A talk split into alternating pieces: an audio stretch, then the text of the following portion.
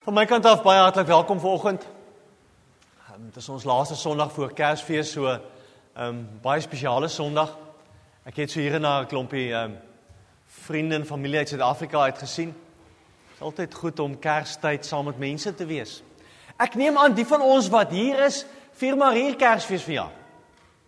Dit is eintlik sleg is nie. Ehm um, dit het sy eie mooi en sy eie ehm um, aanloklikheid en Ja, kos is hier net so lekker. Ehm uh, so ja. Ehm um, dis sommer nou nou al my gebed dat ehm um, Kersfees vir julle baie spesiaal sal wees. Maak nie saak waar jy gaan wees nie. Ehm um, dis altyd daardie tyd van die jaar wat 'n ouma ons met 'n knop in die keel terugdink Suid-Afrika toe. Ehm um, maar daai knop is net hoef nie noodwendig sleg te wees nie, dit kan ook dit kan ook lekker wees.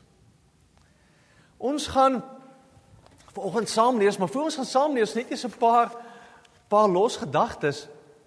Ek weet nie wie van julle was Vrydag bekommerd nie. Volgens die Mayan tydtabel sou 12 minute oor 11 op Vrydag die 21ste die einde van die wêreld gewees het. Ehm um, ek weet nie eens of julle dit ge geweet het daarvan nie. En dis nou interessant, die aanvanklike reaksie was ehm um, toe ek dit gesê het dat ons half ligtelik daaroor dink, maar ons moet nou vir een oomblik vir mekaar sê as Christene het ons ook maar 'n sleg geskiedenis met die voorspelling van die einde van die wêreld. Want dwars deur die geskiedenis was daar maar predikante en teoloë en goed wat gesê het daai datum is die einde van die wêreld. Moet reg wees. Ek weet nie wat deur jou gedagtes gegaan het Myself het ek die vraag gevra. Sê nou nou maar net hulle is reg. Dat 12 minute oor 11 op Vrydag 21ste is ek tyd. Is jy reg? Of hoop jy maar nee, hier was verkeerd. Hier was ag, hulle is ag, wat verkeerd. Sou was dit. Maar maar maar maar sien nou ons reg. Is, is jy reg? Kan jy maar gaan? Dis twee belangrike vrae wat ons as gelowiges altyd vir mekaar moet vra. En dis daai eerste vraag. Sê nou maar jy sterf vandag, is jy reg? Dis 'n belangrike vraag. En die tweede belangrike vraag is, sê nou maar net jy sterf nie vannag nie. Hoe leef jy dan? Hoe leef jy môre? Hoe lyk jou môre? Ek het dalk al 'n storieetjie vertel van Chaim Potok. Joodse skrywer. Sy ma het hierdie groot drome en illusies gehad vir vir hom soos baie van ons ma's dit ook maar het dat hy gaan hierdie um breinchirurg word. En en hy gaan baie mense van die dood keer dat mense doodgaan. En keer op keer het hy vir sy ma gesê I don't want to become a brain surgeon. I want to become a writer. Want I don't want to keep people from dying. I want to show them how to live.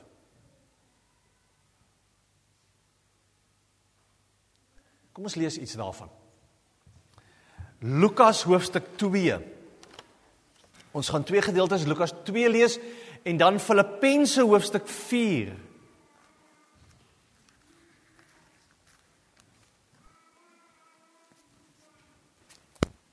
Filippense 4 gaan ons lees, maar ons gaan begin by Lukas 2 vers 8.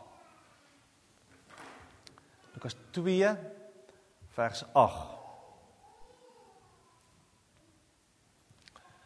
Daar was skaapwagters in daardie omgewing wat in die oop veld gebly en in die nag oor hulle skape wag gehou het.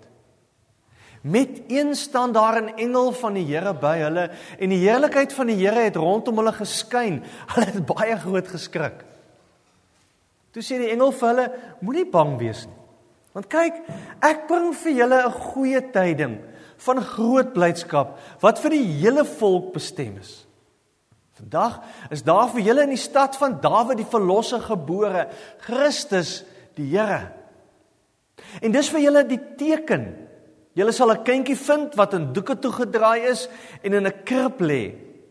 Skielik was daar saam met die engel 'n menigte engele uit die hemel wat God prys en sê: "Eer aan God in die hoogste hemel en vrede op aarde vir die mense in wie hy welbaai. En dan as jy net so 'n bietjie verder kyk in Lukas 2 vers 25 Daar het destyds 'n man met die naam Simeon in Jerusalem gewoon.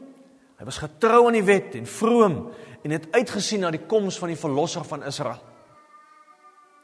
Die Heilige Gees was op Simeon en het aan hom bekend gemaak dat hy nie sou sterwe voordat hy die gesalfde van die Here gesien het nie. Deur die Gees gelei het hy opgegaan na die tempel toe. Toe die ouers die kindjie Jesus bring om vir die gebruikelike bepaling van die wet na te kom, het Simeon hom in sy arms geneem en God geprys en gesê: Here, laat die dienaar nou in vrede gaan volgens u woord, omdat my oë u verlossing gesien het, wat u gereed gemaak het vir die oë van al die volke, 'n lig tot verligting van die nasies en tot eer van die volk Israel. Simeon sê, laat die dienaar nou in vrede gaan. Want my oë het die verlossing gesien. En nou blaas om na Filippense 4. Mooi onthou, Paulus sit in die tronk. Paulus is 'n gevangene. Weet jy of dit Kerstyd was nie, maar hy was op sy eie. Hy was alleen. Hy was nie vriende en familie naby hom nie. Vers 4. Ag hoofstuk 4 vers 4. Hy skryf, hy sê wees altyd bly in die Here. Ek herhaal wees bly. Wees inskikkelik teenoor alle mense. Die Here is naby. Moet oor niks besorg wees nie, maar maak in alles julle begeertes deur gebed en smeking en met danksegging aan God bekend. En die vrede van God wat alle verstand te bowe gaan, sal oor julle harte en gedagtes die wag hou in Christus Jesus. Ek lees weer vers 7. En die vrede van God wat alle verstand te bowe gaan sal oor julle harte en gedagtes die wag hou in Christus Jesus. Ons lees het gelees van engele wat sing van vrede op aarde. Ons het gelees van Simeon wat in die tempel staan En as hy vir Jesus sien, dan sê hy, dan bid hy, dan sê Here, u dienaar kan nou maar in vrede gaan. Hoe die verlossing gesien. Ons lees van Paulus wat in die tronk sit, dan sê hy, God gaan vir jou vrede gee wat al jou verstand te bowe gaan.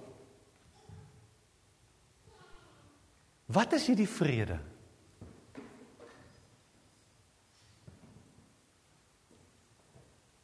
En wat het dit Wat het dit uit te waai met hoe ons leef? Want ons leef in 'n tyd waar vrede belangrik is. So kyk wat se pogings daar aangewend word om vrede tussen volke en nasies te bewerkstellig. Die afgelope 2 jaar sal bekend staan as die tyd van opstande, van 'n Arab Spring.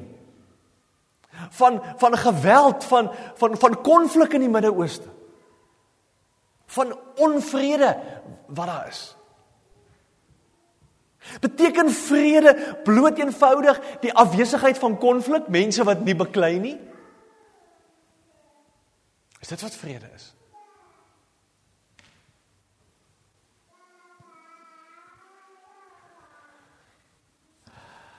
Ek lees op ander plekke in die Bybel dieselfde gedagte oor vrede. Elke keer of of telkens as Jesus kom en mense gesond maak, dan sê hy vir hulle gaan in vrede. As Jesus Jerusalem ingaan, um en mense pluk palmtakke, dan sing hulle, dan sê hulle, dan, dan sing hulle, sê hulle maar hierdie Jesus gaan vrede bring op hemel en aarde.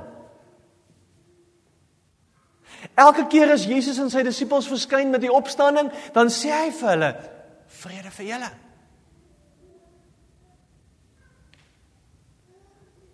Wat beteken? Wat beteken vrede vir julle? In die in die Hebreëus, die Hebreëse woord vir vrede wat julle nou baie goed sal ken, is die woord Shalom. Goed? Eh, eh, Griekse woord Shalom, Hebreëse woord Shalom wat beteken wholeness, tranquility in the soul that is unaffected by outward circumstances or pressures. Okay? Paulus wat in die tronk sit, Maak nie saak wat sy omstandighede is nie. Wat sê maar God gaan vir jou vrede gee. In Afrikaans beteken dit half iets van 'n heelheid, 'n volledigheid, gesondheid, veiligheid, rus, voorspoed, volmaaktheid, volheid, harmonie. Met ander woorde, as jy vir iemand sê shalom, massive groet wat jy eintlik vir hom gee. Dan sê eintlik vir hom, ek hoop daar in jou siel gebeur iets wat op so 'n manier jou lewe gaan verander. Dis wat jy sê. Die Griekse woord is die woord Irene. Kyk, die woord Irene wat beteken uh, interessant suggest a calm inner stability that results in a way of life that's peaceful even in the midst of circumstances that would normally be very nerve-wracking, traumatic, upsetting. The rule of order in place of chaos. En dan hy laaste dikkie. It ultimately gives rise to prosperity in one's soul. Vrede beteken daar's iets binne in jou wat verander het. Dis wat die engele van sing. Want op 'n manier moet ons vir mekaar sê hierdie vrede is dieper as hierdie mensgemaakte pogings om ouens te laat saamlewe. Dis baie meer as hierdie wit vlag verbonde wat 'n ou het. Dis 'n vrede wat dieper lê. Dis 'n innerlike oortuiging dat niks buite beheer is nie. Maak nie saak wat my omstandighede is nie. Onthou, Jesus kom aarde toe in daai tyd in Israel, toe Israel bekend was vir sy konflik, soos dit maar nou nog steeds is. In 'n tyd toe daar ander heersers op die trone was. Dan kom belowe engele vrede. Simeon staan in die tempel en hy weet sy sy dood is naby. En en en al die angs en bekommernis en vrees en onsekerheid wat dit miskien kan veroorsaak, dan ontdek hy maar hy's ander soort vrede. Hier's iets diepers besig om te gebeur. Kyk ons na Filippense 4. Blaai gou weer soontoe. Paulus skryf en hy sê vers 7 En die vrede van God wat alle verstand te bowe gaan, sal oor julle harte en gedagtes die wag hou. Wat beteken dit? God se vrede of God hou wag oor die vrede binne in my.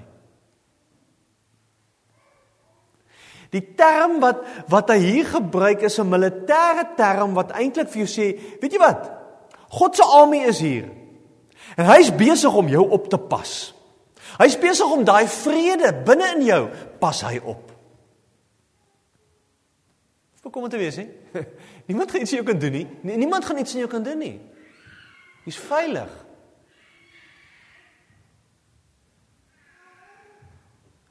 amper asof Paulus skryf en sê, weet julle wat? God is die een wat binne in ons werk om vrede te bewerkstellig. Ons kan so maklik dink, hoe kry ek hierdie vrede? Weet jy, ek moet negatiewe gedagtes uitsny. Dan gaan ek vrede kry. Dis nie so nie. Galasiërs 5 vers 22 sê, die vrug van die Gees daarteenoor is liefde, vreugde, vrede. Vrede is iets wat van God kom. Vrede is iets wat God gee. Vrede is iets wat Filippense 4 sê God in stand hou. Nie jou pogingkies wat vrede gaan maak nie. Diep binne in jou moet iets gebeur. Wat wat moet gebeur? Vrede het alles te doen met 'n ontmoeting met Jesus. Alles daarmee te doen. Wat gebeur met die engele? Die die, die engele kom kom by die skaapwag en sê hulle weet weet julle ons kom vertel vir julle van hier's die Messias op pad. En hy bring vrede. Simon staan in die tempel en dan hou hy die babatjie Jesus vas en dan het hy die hierdie ongelooflike ontmoeting met die Messias en dan bid hy en sê Here nou kan ek in vrede gaan. Ek het hierdie ontmoeting gehad. Mense wat stikkend en seer en siek is, ontmoet vir Jesus en Jesus maak hulle gesond, maak hulle heel, vergewe hulle en stuur hulle weg en sê nou het jy vrede. Gaan in vrede. Dis die disippels leef in angs omdat hulle lewe in duie gestort het met Jesus se dood. En as Jesus tussen hulle staan dan sê hy vir hulle moenie bang wees nie. Vrede vir julle. Want ek is hier.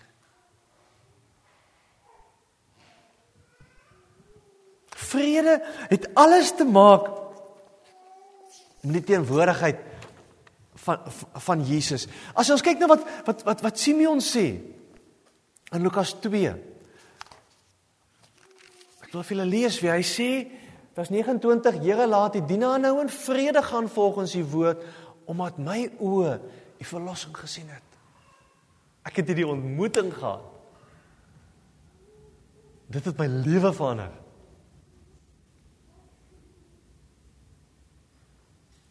wie ons is, waar ons is, wat ons het, waarheen ons op pad is, wat in ons lewens besig om te gebeur, gaan verander, gaan verskil.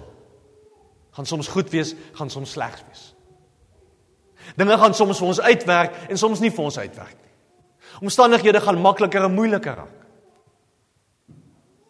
Maar niks van daai goed is veronderstel om te bepaal hoeveel vrede ons hier binne in ons kan hê nie. Want dit werk anders. Die vrede wat die Bybel van praat, werk anders.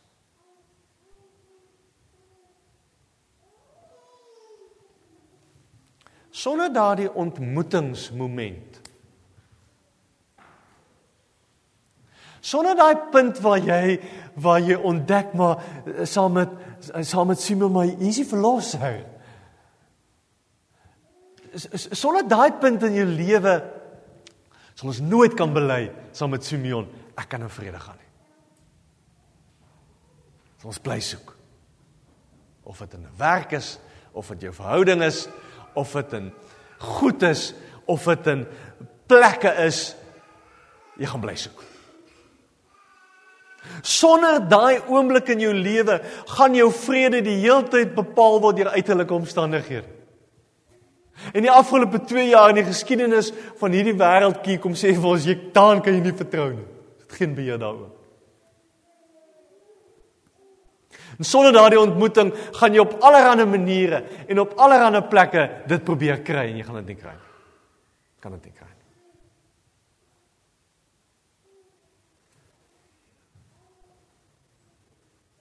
600 jaar voor Jesus se geboorte voorspel Jesaja dan sê hy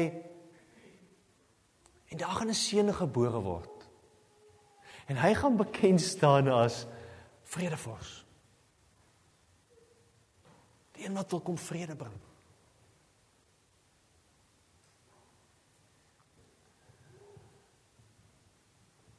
weet julle daarom moet ons Kersfees vier. Ons moet dit doen. Want op een of ander manier moet ons moet ons weer gaan stil staan en moet ons weer Kersfees in sy volheid ontdek en besef maar wow! Kersfees kom vertel vir ons die Messias kom aarde toe om vir ons te kom vrede gee, om te kom vrede maak. En dalk dalk is die kinders reg. Dalk is die kinders nog 'n heeltyd reg met hulle verwagting. Henry.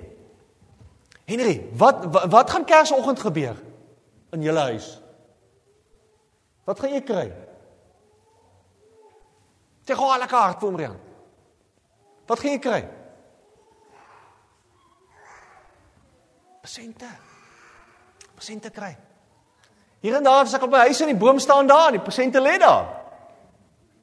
Kinders is miskien reg. Dit gaan miskien oor persente. En wat 'n groter persent is daar? As 'n ontmoeting met die Here wat vir jou vrede gee. Dis die persent vir Kersfees. Niks van die ander persente gaan dit vir jou gee nie, van hulle gaan stikkend wees na 'n halwe dag, beloof dit vir jou. Die vrede wat God gee is anders. Ons dink so baie keer ons moet baie hard werk om ons verhouding met die Here in stand te hou.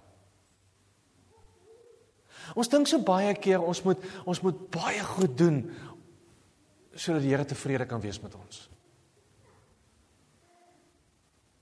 Filippense kom kom sê Paulus, weet jy ek het ontdek God pas daai vrede op. Dis God se bekommernis. Dit wat hy in my lewe doen is 'n stuk inisiatief, 'n stuk liefdesinisiatief van sy kant af. Dit kan ons weet. En met daardie verwagting kan ons Kersfees gaan vier. My geloof, my lewe is nie net my saak nie, dis God se saak.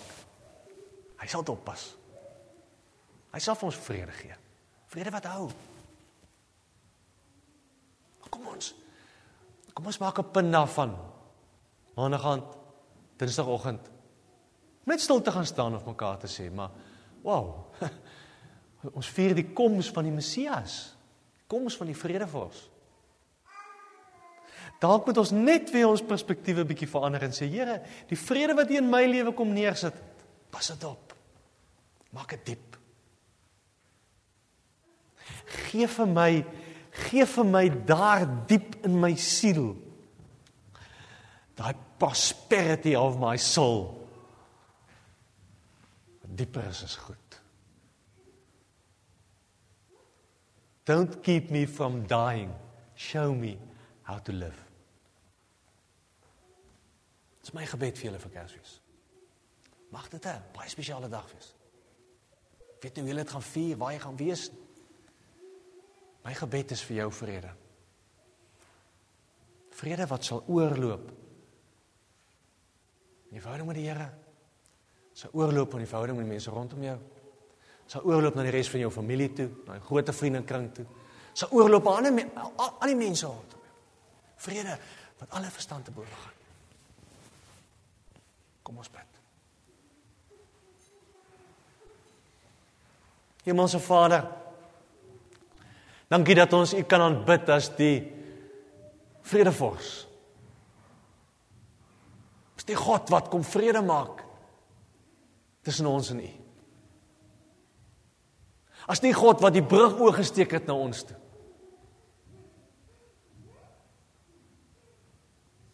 Here, dankie dat ons nie in vrees en angs en bekommernis hoef te leef oor niks nie. Omdat ons weet ons lewens is in U hande. Ons toekoms is in U hande. Alles wat ons het en alles wat ons is, Here, behoort aan U. Is U se. Dankie vir die volheid, die heelheid, die oorvloed wat U in ons lewens mee wil kom werk. Dankie dat U Uself volledig vir ons wil kom gee in hierdie feestyd opnet. Dat ons 'n ontdekking mag maak van 'n Messias wat aarde toe kom. Wat vir ons vrede wil kom gee. Verbid vir elkeen wat volgende hier is. Ek wil bid vir elkeen wat wat miskien alleen gaan wees op Kersdag. Dankie dat ons nooit alleen kan wees nie, Here. Ek bid vir ons familie. Maak nie saak waar hulle in die wêreld is nie. Kom bid vir ons vriende. Mense wat vir ons kosbaar is. Dankie Here dat ons binne in 'n deurmekaar wêreld nie in vrees en angs hoef te leef nie maar met 'n diepe oortuiging dat ons lewens en ons toekoms in U hande is. Dankie vir hierdie Kersgeskenk. Jesus naam alleen. Amen.